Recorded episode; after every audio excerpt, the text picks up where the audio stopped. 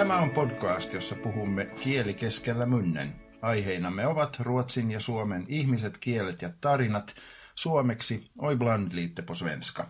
Hyvää päivää, Solja Krapu-Kallio, Kuopiossa asuva ruotsalainen lavarunoilija ja kirjailija. Ja hyvää päivää, Henrik Huldén, helsinkiläinen kulttuurin sekatyöläinen kahdella kielellä.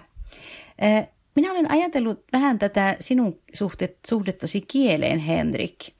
Kun sinä olet suomenruotsalainen alun perin ja oppinut suomen kieltä pikkuhiljaa, niin millä tavalla sinä elät näillä kahdella kielellä? Onko sulla niin, että sä joskus sekoitat niitä vai valitsetko sä eri tilanteet? Minkälaista on olla kaksikielinen suomenruotsalainen Suomessa? Joo, kyllä mä sekoitan aika iloisesti tietysti ja tässä on tietysti ero, missä ympäristössä liikkuu, että jos mä liikun kaksikielisten ihmisten seassa, niin silloin huoletta käytän kumpaakin kieltä ja heitän suomenkielisiä sanoja ruotsinkieliseen puheeseen ja päinvastoin.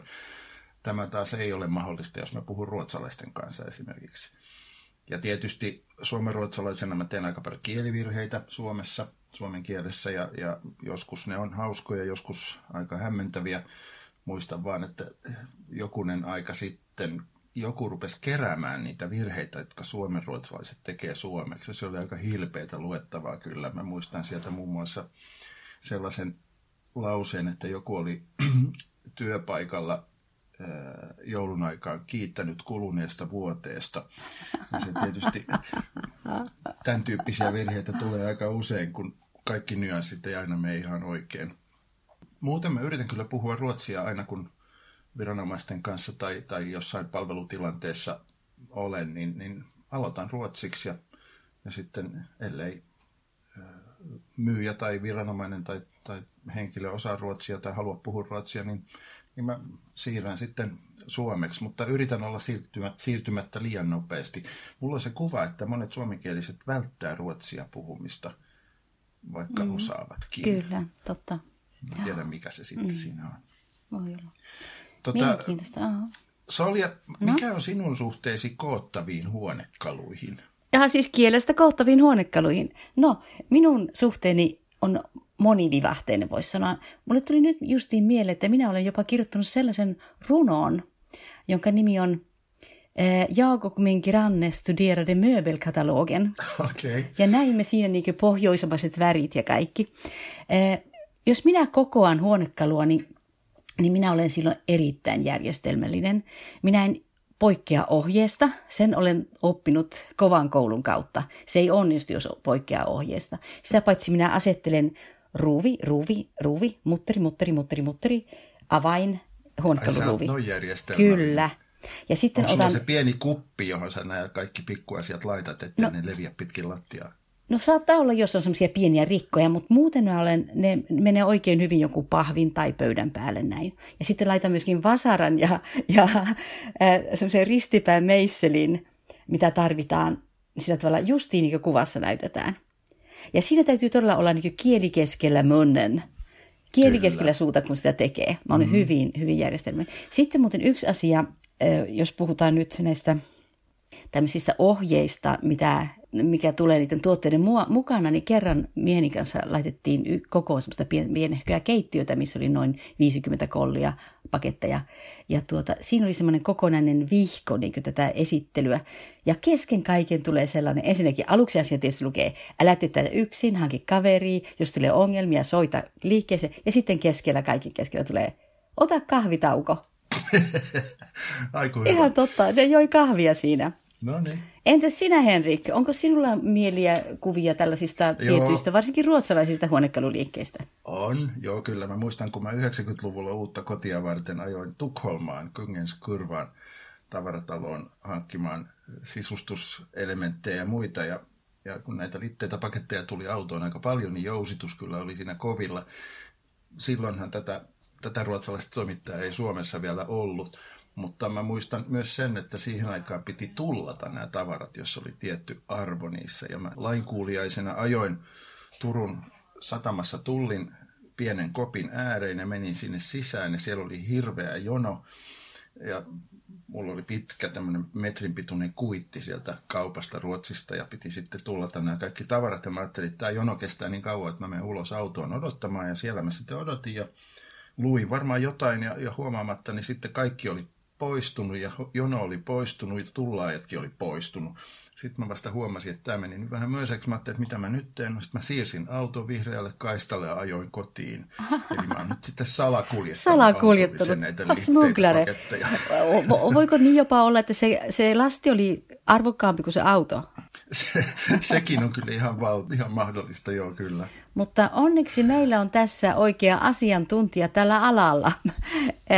Asiaan perehtynyt Timo Hulmi. Tervetuloa. Kiitos paljon. Ehkä et ole salakuljetukseen asiantuntija, mutta Ikean huonekaluihin. Olet Suomen johtaja, Ikean Suomen johtaja. Kerropa vähän itsestäsi ja taustastasi. Kiitos paljon. Mä olen tämmöinen kaupan alan pitkän linjan tekijä, että on oikeastaan kauppiaan poikana aloittanut kaupassa 35 vuotta sitten tekemään töitä ja sitä kautta tietysti sitten kaupan erinäköisiä tehtäviä tullut tehtyä ja ollut mukana rautakaupassa ja sitten tosiaan Ikeassa nyt sitten vuodesta 2006 asti. Ja sen verran siitä salakuljettamisesta, niin täytyy sanoa, että se tarina sinänsä on aika tuttua, mitä on kuullut tavallaan, että ihmiset on aikaisemminkin tehnyt tai on kertonut, minkälaisia on ollut heidän ensimmäiset kokemuksensa Ikean kanssa ja tavallaan meidän tuotteiden kanssa siellä silloin, kun ennen vuotta 1996, kun meitä Ikean myymälöitä ei Suomessa vielä ollut. Joo, se oli varmaan aika kiitollista perustaa Ikea Suomeen, kun oli, niin kuin tarve oli ihan selkeästi olemassa. Kyllähän se selkeästi näkyy ja uskotaan tietysti sitten, että vuonna silloin 1996, kun tultiin, niin sitä kautta tietysti myöskin suomalaisten niin kuin kiinnostus tämmöisen kodin sisustamiseen ja muuhun niin kasvoi merkittävästi. Miten ruotsalainen on koko tämä konsepti? Nythän Ikealla on semmoinen Ruotsin profiili. No meillähän ruotsalaisuus tai tämmöinen skandinaavisuus on osa sitä meidän yrityskulttuuria ja tavallaan sitä kautta myöskin sitä ehkä jo voidaan puhua vähän jopa eksotiikasta, ei ehkä täällä Suomessa niinkään eksotiikasta, mutta ympäri maailmaa, että mitä se ruotsalaisuus ja ruotsalaistyyppinen tai skandinaavisuus tarkoittaa ja mitä ne on ne sitten vaikkapa niitä ruokia, mitä me meidän myymälöissä tarjotaan, että miten ne liittyy vahvasti tavallaan tähän skandinaavisuuteen ja muuhun. Mutta myös tietysti sitten esimerkkinä nämä ruotsinkieliset tuotteiden nimet on tosi mielenkiintoinen, mikä tuo sitä selkeästi ruotsalaisuutta ja selkeästi ehkä semmoinen vähän joskus pilke silmäkulmassa tavallaan, että mitä se Ikea oikein on ja näiden tuotteiden nimet. Että itsekin olen nähnyt paljon videoita ja muita tuolla digitaalisessa maailmassa, missä ihmiset ympäri maailmaa yrittää lausua meidän tuotteiden nimiä ja tavallaan vääntää sitten niistä omia versioitansa. Että onko se niin kuin ajatus, että halutaan tarkoituksella tuoda sitä ruotsalaisuutta? No kyllähän se meillä selkeästi on se, että ollaan Ruotsista vielä se smålandilaisuus, jalat voimakkaasti maassa ja tavallaan ruotsalaisen ja tämän skandinaavisen kulttuurin tavallaan parissa toimiminen ja sitä kautta myöskin sen viestin vieminen ympäri maailmaa ja ollaan myöskin sitä ylpeitä. Oletko kuullut tarinaa, että Skotlanti on saanut asutuksensa, kun Smålandista karkotettiin liian tuhlaavaiset ihmiset?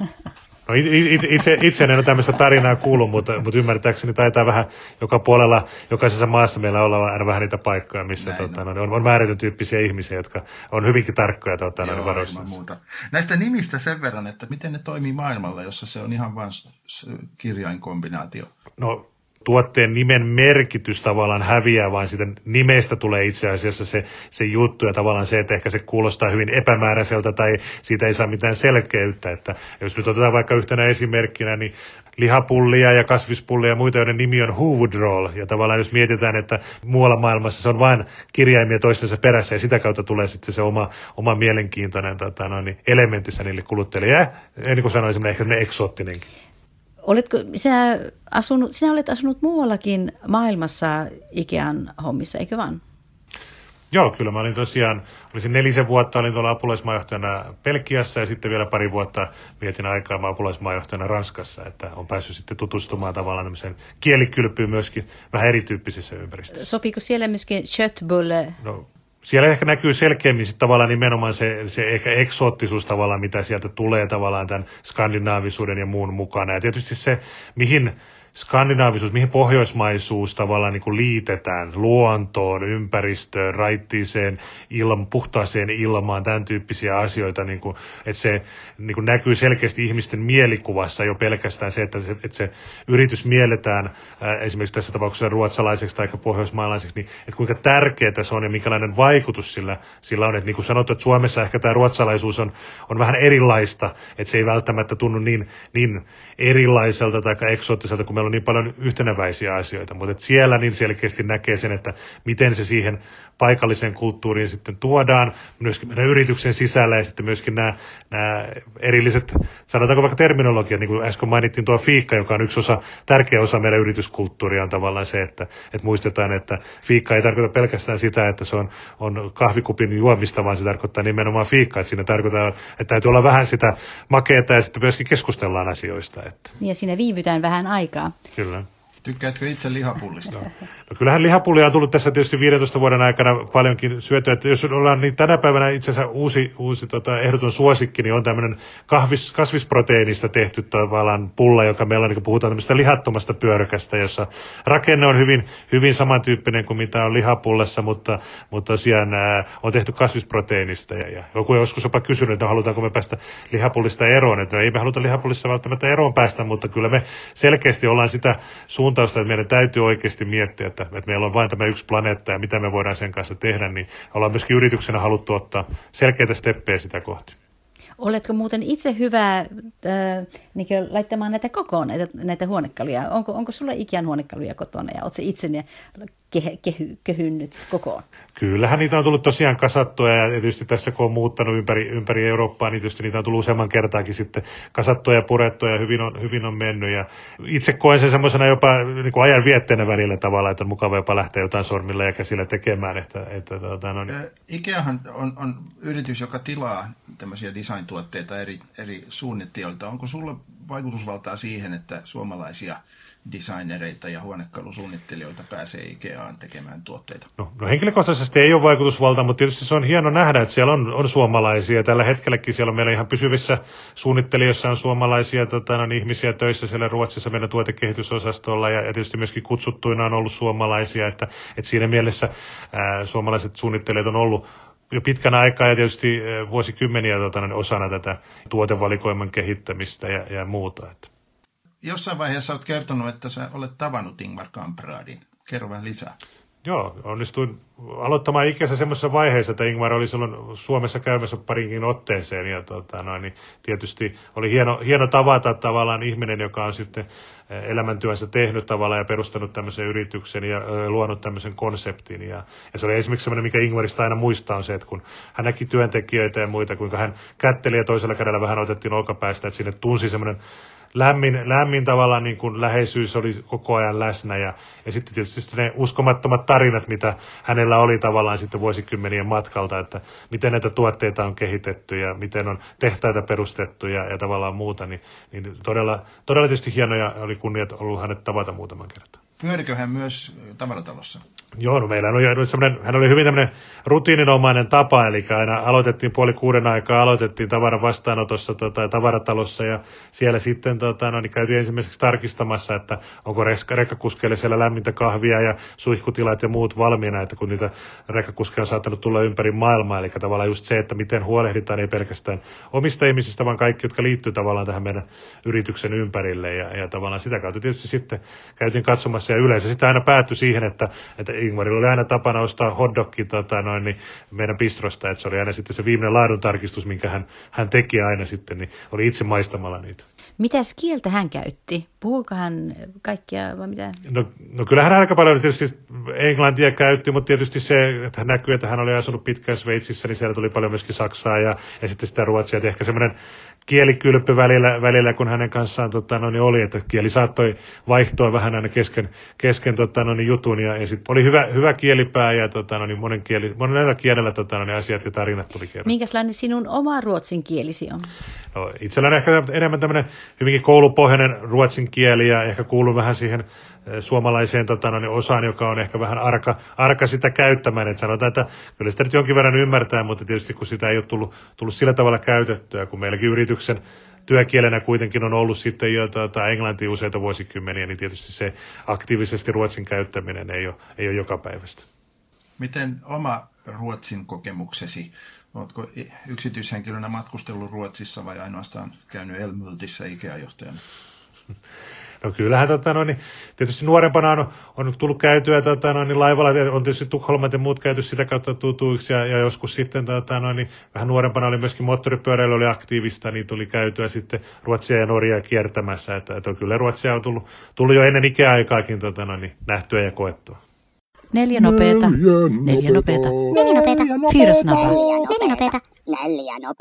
No niin. Okei, shoot. Yksi seuraavista neljästä on kala.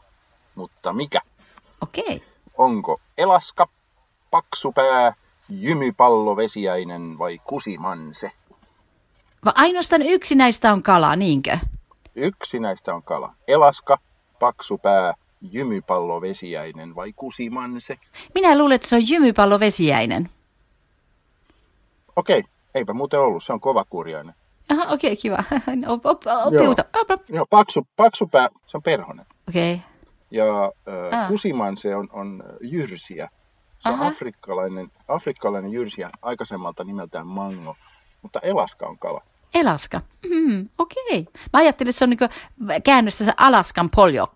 Ne on semmoiset neliskantiset kalat, mitkä löytyy tuolta pakastetiskistä. Kyllä, joo. Niitä on, joo. Sei on myös neliskanttinen. Joo. Niin. Neljä nopeeta. Kuule Timo, nyt kun on Ikean Suomen johtaja tässä mukana, niin en voi olla kysymättä tästä Länsiväylä-hankkeesta, kun se Hanasaaren vieressä on. Siitä on aina silloin tällöin puhetta, että nyt tulee Ikea tänne Lauttasaaren viereen. Mutta sellainen tunne, että se ei etene ja oikein tiedä, että mikä on teidän sitoutuminen siihen. Kerros nyt vähän. Itse asiassa meillä ei kauheasti siitä mitään uutta kerrottavaa ole, että se on yhteistyössä kaupungin kanssa ollaan lähdetty selvittämään tavallaan niin kuin mahdollisuutta, että voisiko se olla paikka meille olla lähempänä tavallaan sitten myöskin Helsingin keskustaa ja tietysti ihmisiä, jotka siellä päin asuu. Mutta mitään päätöksiä siihen, että tuleeko sinne Ikea tai ei, niin ei ole tehty. Onko sinulla itselläsi joku semmoinen suosikkituote tai suosikkituotteen nimi tai tuote, mistä sä erityisesti tykkäät? No, ehdottomasti mun oma henkilökohtainen suosikki on tämmöinen Strandmonin nojatuoli. Ja se on tietysti semmoinen mielenkiintoinen tarina, että itse asiassa se tuote on ollut jo 80-luvulla Ikean valikoimissa. Ja sitten tuossa reilu 10 vuotta sitten tuli uudestaan meidän valikoimin. Ja taisi olla itse asiassa viimeinen tuote, jonka Ingvar itse halusi meidän kuvaston kanteen. Ja sitä kautta muistan tämän tuotteen tulemisen. Ei sen takia ole oma suosikkituote, vaan sen takia tietysti, että se on erittäin mukava ja erittäin käytännöllinen ja mukava siinä istua ja lukea kirjaa tai katsoa tavallaan digitaalisia laitteita. Niin. Mutta se on tämän hetken ehdoton tuosikki. Onko se tuoli, joka on siinä lasikaapissa runtattavana sen automaatin kynsissä? Se on Poäng, joka on toinen tämmöinen ikoninen tuote, mikä meillä on ollut, missä vähän osoittaa sitä koivumateriaalin ja muun kestävyyttä ja muuta. Että varmaan siihen viittaa. Se on hyvin tehokas se lasivitriini. Se näyttää niin kuin montako tuhatta kertaa se on saanut turpiinsa se tuolla. Kuule viimeinen kysymys sinulle. Mikä on ruotsalaisinta sinun joulunvietossasi? No varmasti se on hyvin vaikea näitä erottaa aina, että mikä on ruotsalaista ja mikä on suomalaista ja tavallaan niin kuin muuta, että mistä mikäkin asia tulee. Mutta kyllähän se on varmasti jotain näihin ruokailuihin ja muihin liittyviä, jotka tavallaan sieltä meillä on yleensä aina myydissään semmoisia ruotsalaisia joulukarkkeja, niin tavallaan ehkä ne ei ole niin suomalaisia, niin ehkä se tulee yleensä aina jostain vaiheessa ostettua ja hommattua, niin tavallaan on ne joulukarkit. Onko niitä julskum, niitä tonttuja vai? No se taitaa olla vähän niin kuin jotain, ei se ole niin kuin tonttumaista, vaan kinuskin tyyppistä tavallaan karamellia, jaa, mitä mikä on. Koola. Koola. Just. Joo. Ja siihen glögiä päälle. Siihen glögiä sitten. Joo. No niin. 1000 kiitokset Timo Hulmi, että tulit mukaan meidän podcastimme. Kiitos paljon. Oli kunnia. Ja tämän podcastin tuottaa Svenska Ny ja Kulttuurikeskus Hanaholmen. Ja muista käyttää kieltä, joka sinulla on keskellä mynnen. Moi moi! Moi moi!